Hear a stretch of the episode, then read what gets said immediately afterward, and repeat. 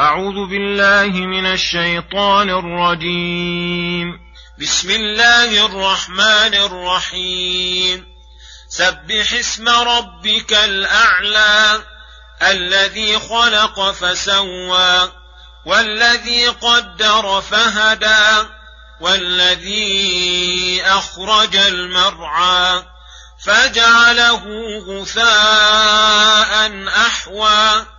سنقرئك فلا تنسى إلا ما شاء الله إنه يعلم الجهر وما يخفى ونيسرك لليسرى فذكر إن نفعت الذكرى سيذكر من يخشى ويتجنبها الأشقى الذي يصلى النار الكبرى ثم لا يموت فيها ولا يحيا. قد أفلح من تزكى وذكر اسم ربه فصلى. بل تؤثرون الحياة الدنيا والآخرة خير وأبقى. إن هذا لفي الصحف الأولى صحف إبراهيم وموسى. بسم الله الرحمن الرحيم. السلام عليكم ورحمة الله وبركاته.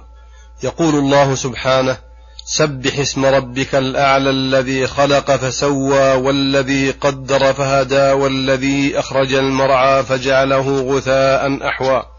الآيات يأمر تعالى بتسبيحه المتضمن ذكره وعبادته والخضوع لجلاله والاستكانه لعظمته وأن يكون تسبيحا يليق بعظمة الله تعالى بان تذكر أسماؤه الحسنى العالية على كل اسم بمعناها العظيم الجليل وتذكر أفعاله تذكر أفعاله التي منها أنه خلق المخلوقات فسواها أي أتقن وأحسن خلقها. الذي قدر تقديرا تتبعه جميع المقدرات فهدى إلى ذلك جميع المخلوقات.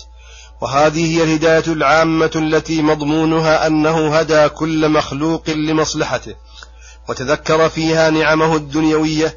ولهذا قال والذي أخرج المرعى أي أنزل من السماء ماء فأنبت به أصناف النبات والعشب الكثير فرتع فيه الناس والبهائم وجميع الحيوانات.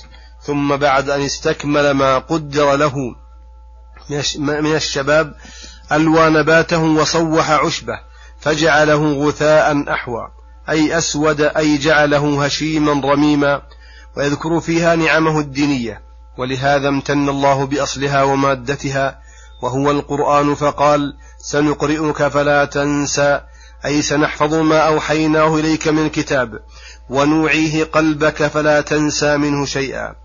وهذه بشارة من الله كبيرة لعبده ورسوله محمد صلى الله عليه وسلم. أن الله سيعلمه علما لا ينساه إلا ما شاء الله مما اقتضت حكمته أن ينسيك لمصلحة وحكمة بالغة. إنه يعلم الجهر وما يخفى ومن ذلك أنه يعلم ما يصلح عباده أي فلذلك يشرع ما أراد ويحكم بما يريد. ونيسرك اليسرى وهذه أيضا بشارة أخرى. أن الله ييسر رسوله صلى الله عليه وسلم لليسرى في جميع أموره ويجعل شرعه ودينه يسيرا. فذكر بشرع الله وآياته إن نفعت الذكرى أي ما دامت الذكرى مقبولة والموعظة مسموعة سواء حصل من الذكرى جميع المقصود أو بعضه. ومفهوم الآية أنه إن لم تنفع الذكرى بأن كان التذكير يزيد في الشر أو ينقص من الخير لم تكن مأمورا بها بل هي منهي عنها. فالذكرى ينقسم الناس فيها قسمين منتفعون وغير منتفعين. فأما المنتفعون فقد ذكرهم بقوله سيذكر من يخشى الله فإن خشية الله تعالى. والعلم بمجازاته على الأعمال توجب للعبد الانكفاف عما يكره الله. والسعي في الخيرات. وأما غير المنتفعين فذكرهم بقوله ويتجنبها الأشقى الذي يصلى النار الكبرى. وهي النار الموقدة التي تطلع على الأفئدة. ثم لا يموت فيها ولا يحيا. أي يعذب عذابا أليما من غير راحة ولا استراحة. حتى إنهم يتمنون الموت فلا يحصل لهم. كما قال تعالى لا يقضى عليهم فيموتوا ولا يخفف عنهم من عذابها. قد أفلح من تزكى أي قد فاز وربح من طهر نفسه ونقاها من الشرك والظلم ومساوئ الأخلاق وذكر اسم ربه فصلى أي اتصف بذكر الله وانصبغ به قلبه فأوجب له ذلك العمل بما يرضي الله خصوصا الصلاة التي هي ميزان الإيمان. هذا معنى الآية. وأما من فسر قوله تزكى يعني أخرج زكاة الفطر وذكر وذكر اسم ربي فصلى أنه صلاة العيد فإنه وإن كان داخلا في اللفظ وبعض جزئياته فليس هو المعني وحده. بل تؤثرون الحياة الدنيا أي تقدمونها على الآخرة وتختارون نعيمها المنغص المكدر الزائل على الآخرة. والآخرة خير وأبقى خير من الدنيا. في كل وصف وفي كل وصف مطلوب. وأبقى لكونها دار خلد وبقاء والدنيا دار فناء, دار فناء. فالمؤمن العاقل لا يختار الأرض على الأجود ولا يبيع لذة ساعة بترحة الأبد. فحب الدنيا وإيثارها على الآخرة رأس كل, كل خطيئة.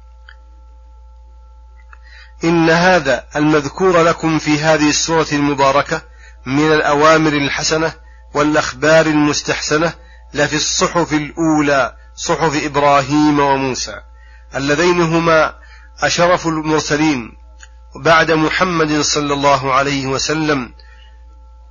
وهذه أوامر في كل شريعة بعد محمد صلى الله عليه وعليهم أجمعين. فهذه أوامر في كل شريعة لكونها عائدة إلى مصالح الدارين وهي مصالح في كل زمان ومكان ولله الحمد وصلى الله وسلم على نبينا محمد وعلى آله وصحبه أجمعين. إلى الحلقة القادمة غدا إن شاء الله. السلام عليكم ورحمة الله وبركاته.